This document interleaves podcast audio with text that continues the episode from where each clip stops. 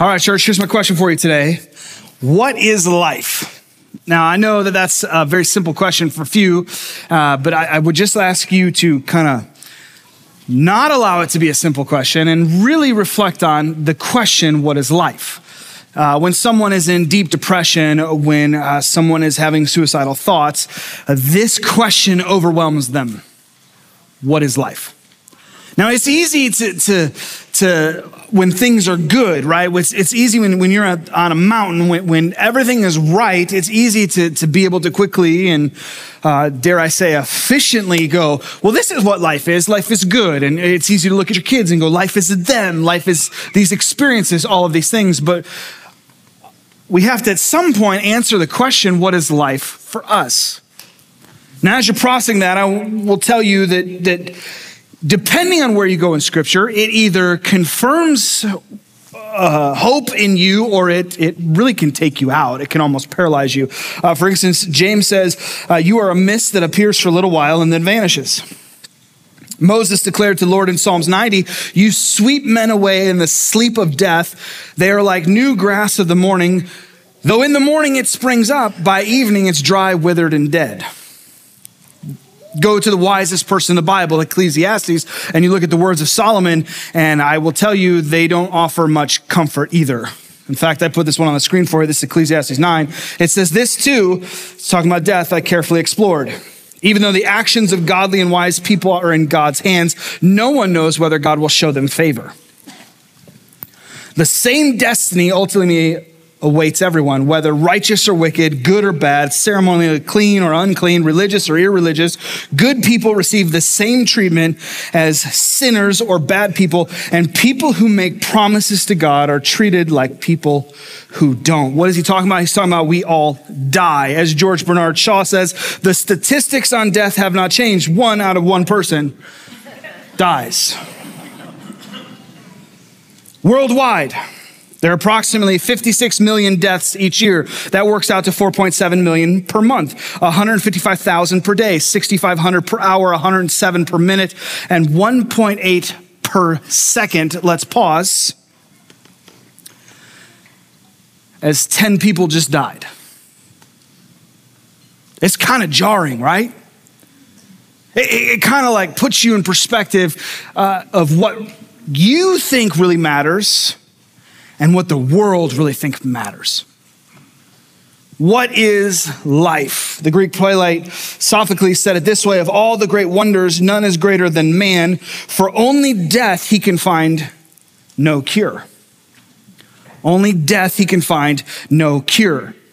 Now, I will tell you, I have these moments where I, I especially this week as I've been kind of preparing, uh, initially in the planning, I was to interview uh, Doctor Bruce Wilcoff, who was facing an imminent death. Unfortunately, he didn't make it to the stage. He has passed away.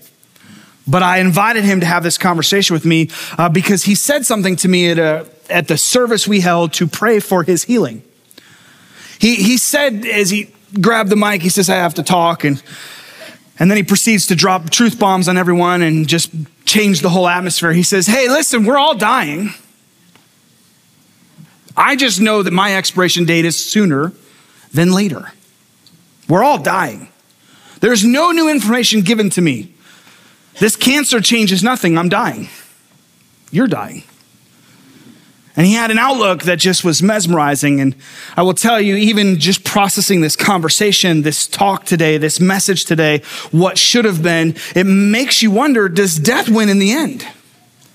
Because death swallows up everything. Does death ultimately win in the end? And I will tell you this, you can visit any cemetery, and you can't tell much between a Christian grave and an un-Christian grave. There's not much difference between anyone. They're all dead. They're all lied, buried side by side, six feet under the ground. They all group together, young, old, male, female, rich, poor, famous, and infamous, churchgoers and non-believers.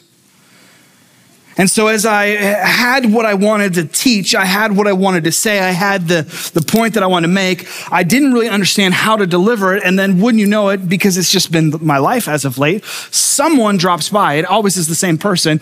Uh, it was Bruce's wife, Ellen. She drops by and she says, hey, I was just thinking about your message this week, and gives me this note. And I was like, Ellen, You just need to write messages with me. It would just be a lot easier. Come on, let's go, okay? And she gave me this quote, and I'd love to share this quote with you. It's by C S Lewis, a great Christian author, and I love what he says. He gives us a construct to really talk about death today. This is what he says: if we really believe what we say we believe, if we really think home, our home is elsewhere, and that this life is just wandering to find that home, why should we not look forward to our arrival at our home? And then he says this: there are only three things we can do about death. Desire it, fear it, or ignore it. And this last line really threw me for a loop. The third alternative, which is to ignore it, is one that the modern world calls healthy, and it is surely the most uneasy and precarious of all. Isn't that funny? The modern world, the health books. In fact, there is a billion, billions, and billions of dollar empire committed to extending your life, causing you to believe that there is something you can do to delay the inevitable. You don't believe me? Go to a health aisle.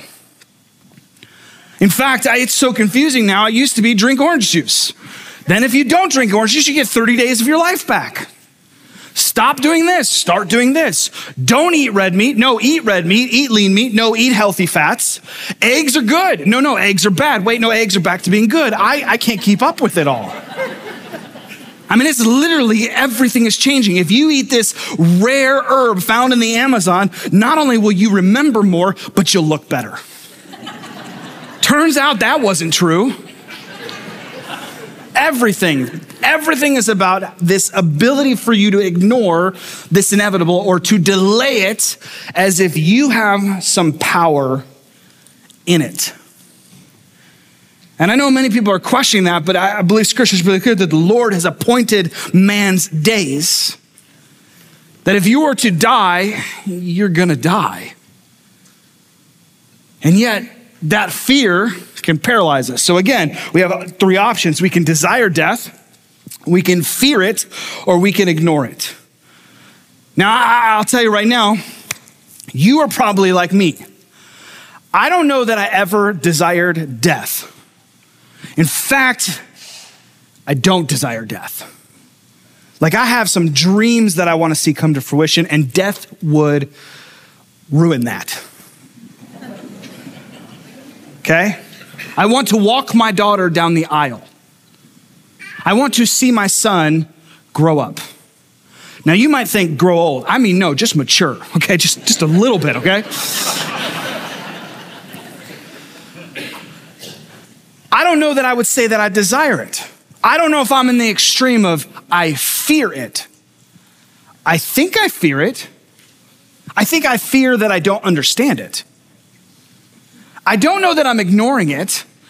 Can I just choose option D, none of the above? Like, right? And, and maybe right now you don't even know what you're, you're talking about, because for the first time someone told you you had to choose. Do you desire it, do you fear it, or are you ignoring it? Maybe right now you're just paralyzed by just what I've said so far, and you're like, wait, I, I don't want to be here today. Well, it's too late, you're here, and you could awkwardly get out. We'll, we'll, we'll, we'll give you a round of applause. I'm just kidding. Please don't leave. Um, but let's unpack. What does it mean to desire it?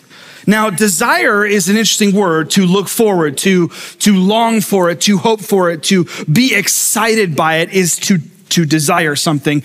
And I think that the, the reason that we can even entertain this word, the reason that we can even define our pursuit of death in the way of desire, is because we have this hope that those who are in Christ Jesus, those who have professed with their mouth and believed in their heart that Jesus is, that death is not the end. And if you have your Bible, I'd like for you to turn to Second Corinthians chapter five. And that's where we're going to be today as we unpack this text from Paul about death, because he frames it so wonderfully. I'm going to put it on the screen. You can absolutely follow along. Uh, we're going to be in chapter five. We're going to pick it up right in verse one. And look how he frames it. And it, tell you what, it is comforting. This is what he says in verse one. For we know that this earthly tent that we live in is taken down. That is, when we die, we leave our earthly body. We will have a house in heaven. This house will be an eternal body made for us by God himself and not by human hands. Meaning it will be perfect in every way. We grow weary in our present bodies, for we long to put on our heavenly bodies like new clothes. For we will put on heavenly bodies, we will not be spirits without bodies. While we live in these earthly bodies, we groan, we sigh. Not that we want to die or get rid of this life. Rather, we want to put on our new bodies so that these dying bodies will be swallowed up by life. God himself has prepared for us this, and a guarantee he has given us the Holy Spirit. So we are always confident, even though we know that as long as we live in these bodies, we are not home with the Lord, but we can hope. For we live by believing and not by seeing. Yes, we are fully confident that we would rather be away from our earthly bodies than be at home with the Lord. Now, I, I love this because because he kind of listed some things that fly in the face of a lot of belief structures. I, I don't know about you, but it, it just seems like there's a new religion every other week. And, and religion is a belief structure. And I just want to be confessed to you, I'm not a big fan of religion. I, in fact, don't think you should be a big fan of religion either. I'm just a big fan of Jesus and what he says. And, and I also tell you that, that how do I know I'm right? Well, I, I don't know I'm right, but scripture tells me that the only way to heaven, the only way to a life that's better, the only way to a savior is Jesus, and it's by his son and acknowledging his son that we're saved, and that's the only way to a future. So I'm just trusting the most reputable source in all of the known world, scripture. But what Paul tells us there kind of flies in the face. It breaks down some preconceived notions, because here's what I will tell you. Us in our mortality, we do things where we, we create belief structures that comfort us. I lost my loved one. I'm grieving, which is real, and I'm not knocking that. I'm not mocking that. Grief is real. We all need to deal with grief. Trauma is real. There's pain that we have to walk on. What doesn't help our grief, what doesn't help our trauma, is telling ourselves lies to appease it. Lies like when someone that we love dies, that they become some angel that protects us. No, it doesn't say that. It says that, no, our tent gets traded in and we have a, a heavenly body, and we don't long for the mortal world. I love this. Ghosts. Well, my grandma talked to me last night. No, she didn't. That's a demon from hell, right? Like, like, like we, that's not how it works. Because if heaven is everything that God says it is, then no one would want to leave it. And if hell is everything that scripture says it is, then we know that no one can leave it. So why would they engage us? So what does God say? He said he prepared for us as a guarantee, this Holy Spirit that gives us confidence. So what does that mean? It means this: death is not the end. Death is not reincarnation. Death is not evaporation. Death is not annihilation. What is death? It's a trade-in. Without the paperwork, it's really crazy. It's a trade-in. You get a temporal shelter that was a tent, and you get a house built by God, not humans. You move from something temporal, something that will not withstand storms, something that will not weather all of life, to something that's eternal. And I think that's a great hope. What does he say? He says this new body is from God. It's not made with hands. It's eternal. It's heavenly, not earthly. That sounds good. I think I can desire that. I think I can long for that. I think that I can not want to leave, but deeply desire to have what God has built for me.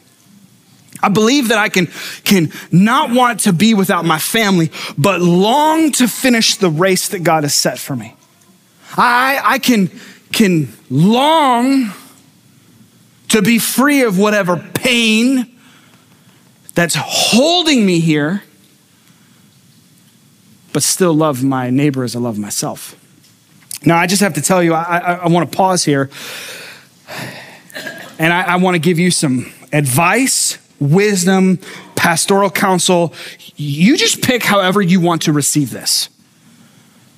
Now, I know that's dangerous, and I'm, I'm just going to tell you, yes, it's dangerous, but this is sound, okay? And I want to encourage you. I think one of the things that I hate, and I'm not trying to throw shade, I'm not trying to mock, but one of the things that just burdens me is when I'm on Facebook, and already because I'm on Facebook, yeah. But when I'm on Facebook, when I see people having GoFundMes because they lost a loved one and they were not prepared. Now, again, it's not that, that I, I don't want to have a GoFundMe. It's not that I don't want to help someone out. It's not that I don't. But, but often what I'm saying is if you're not desiring, and maybe you're not ready to say you're fearing, I would reckon to say a lot of these situations are people who are ignoring the inevitable. Because what's crazy to me is when you die and you have this burden put on the, the people that are left to live it out, and you have not done your due diligence to prepare a plan, that tells me you have ignored the fact that you have an expiration date. And the pain and hurt that that puts on the people that are left in the land of living is not fair, and it can be easily remedied by you creating a plan. Get life insurance. It's really easy. Funerals are expensive. I, I literally went to our funeral person because like in one year we buried five people. I'm like, hey, do you have a punch card or something? Like, is the sixth one free, please? Funerals are expensive, and we deeply desire to honor our loved ones, but it's hard to honor someone when you don't know how to even afford it. And you're left going to the open market saying, help, I chose to ignore the inevitable than to rather prepare for it. If that's what ignoring it is, then what does fear mean? I love this. Uh, this is from a journal of psychology. Humans may be the only species fully aware of the inevitable, death. William James, considered to be many the father of American psychology, he said this. He famously called it the fateful knowledge of the worm at the core of a human existence. This metaphorical worm today forms our basis of terror management theory. If you need some light afternoon reading, terror management theory, that's a good one, okay? Check that out. It proposes that awareness of our mortality, coupled with our self-preservation instinct, produces a primal terror that we constantly struggle to manage. To manage it, we often form beliefs and take actions that provide meaning and value that we hope persist beyond our own demise, granting us a semblance of immortality. If my name's on that building, I won't be forgotten. If my name is on that block, I will, I will live forever. If I can just be known, if I can just have my reputation precede me, if my family will just remember me, then I have this hope of being eternal. Other times we simply cope through escapism or denial. Escapism or denial. If you are one who desires, not one who desires death, or maybe even fears it, then unfortunately you must be the one that ignores it. And here's the truth, church. You don't have to be a pastor, a doctor, a rocket scientist to really realize we're all dying because death is inevitable. And I love how Paul closes out his statements on death with this last verse. And he says, this is the purpose of living. In verse ten, he says, so whether we are here in this body or away from this body, our goal is to please him. For one day, we must all stand before Christ to be judged. We each will receive whatever we deserve for the good or the evil that we have done in this earthly body. If there's one thing that is true, church, is one day every knee will bow and every tongue will confess, and it will have to give an account. Now, I want to be really clear here, because some people hear that like, oh, if I just am good, if I'm just good and I do good things, I'll be okay. I'm going to be a good person. And I will tell you that it is impossible for you to be a good person. In fact, the only good thing you can do is accept the free gift of salvation for the person who said, I'll pay the price for your sins, in that of Jesus Christ. In fact, let me say it this way, because I really need you to hear this. Hell is not a place that God sends people to. It's a place that people go who want to pay for their own sins. Now see, we often, how could a loving God send people to hell? He, he doesn't. No, hell is inhabited by people who are too prideful, that deeply desire to pay for their own sins rather than accept the free gift of salvation. And here's my fear, and here's where I just want to pause, and I really want to ask you this question, uh, because I think too often many of us, we play church. We think that our presence in this room is somehow a checkbox, like God is some awesome attendance keeper, and that's what's going to get you into heaven. We, we think that if we just are around the right people enough, and can I tell you, if you're just showing up to church because that will save you, does sitting in your garage make you a car? It doesn't really work that way. In fact, if you're just showing up because you think that you showing up gets you some merit, you shouldn't show up anymore because you're just wasting your time. Now, I'm happy you showed up. I'm happy that you're here. But why we're gathered is, is because we know who we are and we know who He is. And many of us have this ability to testify what we accepted, the free gift of salvation in our life, and we want to learn to be more like Him. That's why we come to church. And we cheer each other on. We worship together. It's the huddle, right? In a, in a football game, it's the huddle. We smack each other on the behind and say, get back in the game. And we go to work on Monday, and we try harder to be more like Jesus. That's why we come to church. And so my question for you is, if you have not confessed with your mouth that Jesus is Lord, and you do not believe in your heart, and you want to believe in your heart that He is who He says He is, can I tell you, you should do that today? You should do that right now, because hell is not a place God sends people to. It's a place people go who want to pay for their own sins. And here's the crazy part. God, when He saves us, He saves every part of us. We are delivered from sin. It's not just soul salvation, it is whole salvation. The resurrection of the body is the final step of that salvation process when we put on our new bodies. We are saved from the penalty of sin. We are saved from the power of sin. We are saved from the presence of sin. Salvation is good. And we can deeply desire death, because we know that death does not have the last word. The free gift of salvation is offered to those who confess with their mouth that Jesus is Lord, and they believe in their heart that He is who He says He is. And listen, I will tell you, I, I could put up stats, I could tell you, one of the things, if you prayed that, I want you to know that God is off His throne, jumping up and down. He is rejoicing. He is welcoming you into the fold. Angels are throwing a party right now. It's awesome. People, heavenly bodies are probably shaking things that you didn't know that could be shaken. It's a party. But what I want you to hear is the lie of the enemy immediately after your salvation is, oh, I could go it alone. And loneliness is the absolute cause of death. It leads to everything spiraling. Why am I telling you that? It's because if you made that commitment today, if you prayed that prayer, if you confessed with your mouth, if today that was you, I just don't want you to be alone. I want to walk with you, and it's amazing how many people have walked with us, but I would love for you to text this number, and it's just a simple way to us to give you resources right away to help you know you're not alone. You'll immediately get a text tomorrow morning. And for the next fifteen days, every morning at eight o'clock, we're gonna send you a text that just helps you discover more of what it means to follow Jesus. To help you understand the choice that you just made, all you have to do is text that number. Now listen, texting that number doesn't get you saved. It's just resources you on what salvation means and how to walk it out. And I would love for you to take that step.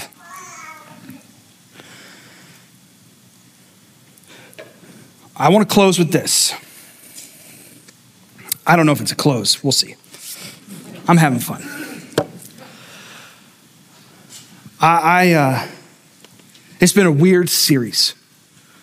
Start twenty twenty-four, you know, there's this belief that it's new, it's fresh, we could do all this stuff. It's rife with potential. Because it's a new year. You make these resolutions, these hopes, these promises, these commitments. You start things. And, and I was excited. And then I got a call that one of my friends is dying. And I go in and I see him and, and, and I'm watching one of my heroes in the faith, one of my elders, and, and he literally is holding my hand and he says, we didn't get to finish. And I'm like, but that's okay, you finished well. And whatever you didn't finish, we'll help finish. And it's the last words. And, and then you're processing, and then you, you give this message uh, on dust and how we ask the question, can we trust God with the mess? Because here's the deal. We all have messes. Amen? If you didn't say amen, I'll just help you with some messes, okay? Right? We, we have the Texas crisis right now. We have what's going down. And, and again, there's a, there's a whole bunch of opinions on what that crisis is. But may we not forget that there are people in the midst of it. We have the crisis of a political election, which again, all this policy, and you can have lots of opinions on how it should be and what you think should happen, but may you never forget that there's people that are going to be affected in the middle of it. We have the, the Palestine and Israel conflict, and you can have all the strong opinions you want. But what does God say about children and those who are hurting and those who are crying out for help? You, you, you can go on. You can go on. Maybe you don't have to go very far. Maybe, maybe you just have something not healthy in your life. Maybe you have a, a job that just is not working out, or, or you just got laid off, or you're stepping into unknown, or you're just scraping by. Inflation is killing you. M- maybe you just have a relationship that you're fighting for, and you think you're the only one fighting for it.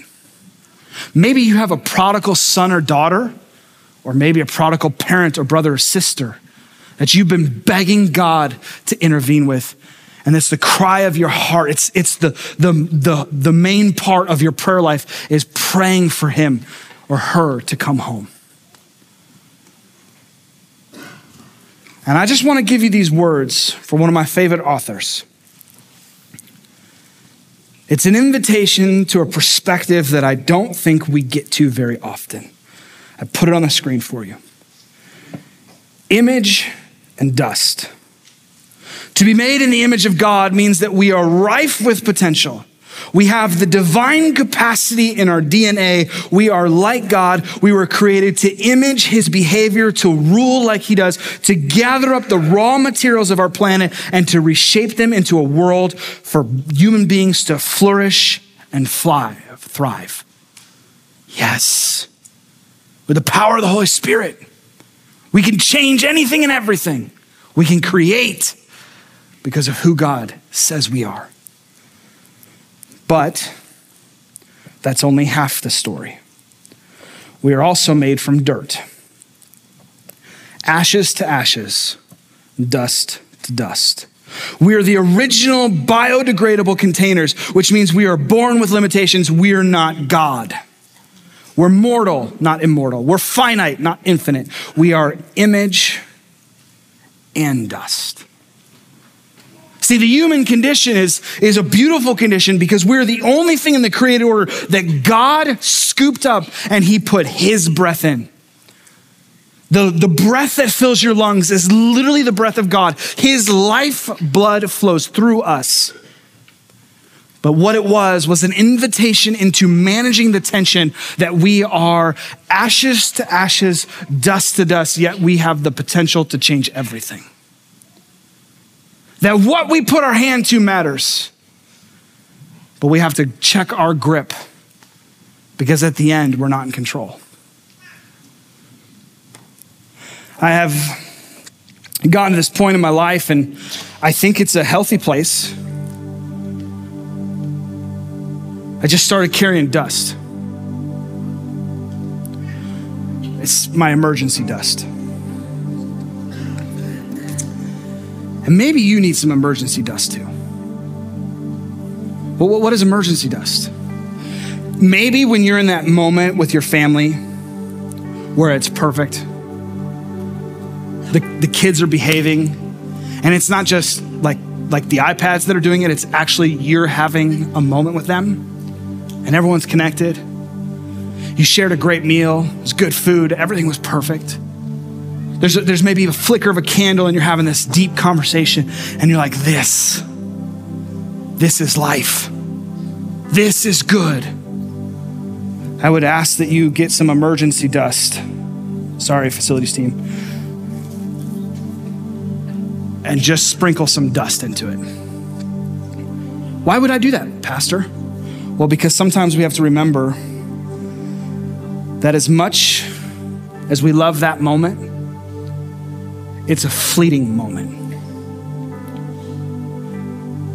It's a moment that, if we're honest, is going to be very impossible to ever recreate again. And so we need to remind ourselves that we need to take everything from it and cherish it.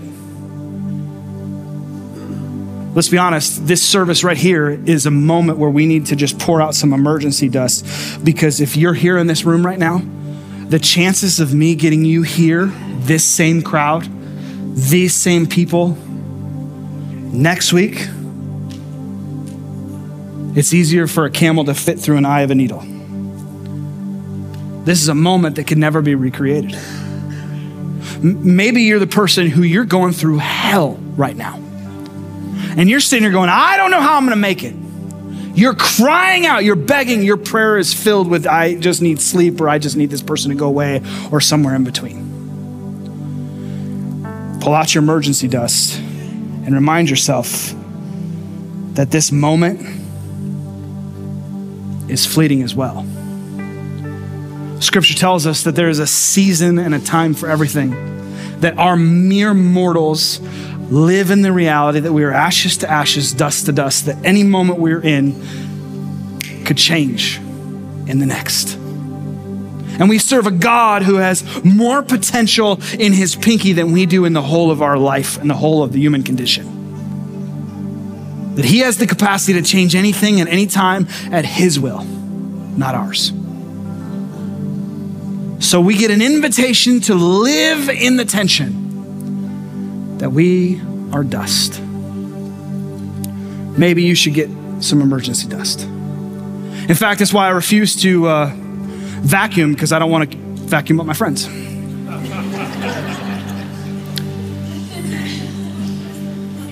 Some of you are offended right now. But let's be honest, right? How, how funny is it? How ironic is it that we work so hard to keep our houses clean, our homes in order, yet the very thing that we work so hard to get rid of is the very thing that reminds us of our humanity. That this moment might be our only moment. Ashes to ashes, dust to dust. We're not in control. Welcome to the tension. My hope and my prayer for you is that that doesn't cause you to have fear, because you know the one who holds it all together. My absolute hope for you is that you do not ignore. You do not pretend that you have some semblance of control over what happens next. And you recognize these moments for what they are. But my ultimate hope, because I can have more than one hope for you, I want you to know that, is that you long to be at home with the Savior of the universe, who will someday, when he calls you home and he enter into his sweet embrace, and I love that song, when he shows you his scars. It's it's hard. I'm, I'm checking my phone all morning because I'm waiting for the text that says that my assistant is home. It was an odd conversation this past week when I went and saw her, and I am talking to her, and she's all there. And she's faced with her mortality. It, it's, it's like there. And I look at her and I go, are you, are you ready? Which, talk about a wild question. Person who has mere days, and you're asking them, are you ready? But what was profound to me was her response when she says, yes. I don't want to leave, but I'm ready to go home. And then she said something funny. Her friend is kind of asking her questions, trying to get her to process things. And she shared that her dream was to sing on the stage one last time. And, and her friends are the best. Her friend starts laughing at her. And she's like, you silly person. And I'm like, what? She's like, Vonda, Do you not realize that you are about to audition for the greatest choir in the history of the world? And you want one last time on this small stage? You're about to perform on the greatest stage the world will ever know. Dream bigger. You're gonna sing before God in a mere days. It's perspective, isn't it? Ashes to ashes, dust to dust. Would you stand as we pray? Father, thank you for your word. Thank you for the fact that we are mere mortals, but because of your Holy Spirit and the power that you have given us, God, we are capable of the immeasurably more that we could ever understand. And so, Father, as we navigate our messes, as we navigate our lives, I pray that we would be reminded of the moments that really matter. That when we see dust, we would reflect on our humanity, but not in fear, not in doubt, but in confidence that this moment is special and I'm gonna cherish it because I can never get it back. Father, thank you that you are a God who takes our graves, and Father, you spring forth gardens, that you create legacies out of our life because of our obedience and who we surrender to and who we follow. So God, I pray that we would continue to trust you with our humanity, to long to be home in your house, in our new bodies. But until you call us, Father, may we work hard for your kingdom. May we show up to heaven exhausted and out of breath because of the heaven we're bringing here. How we act, how we talk, and how we make the moments matter. So Father, we give you this day, this time, this hour, this moment for your glory and your kingdom, we pray.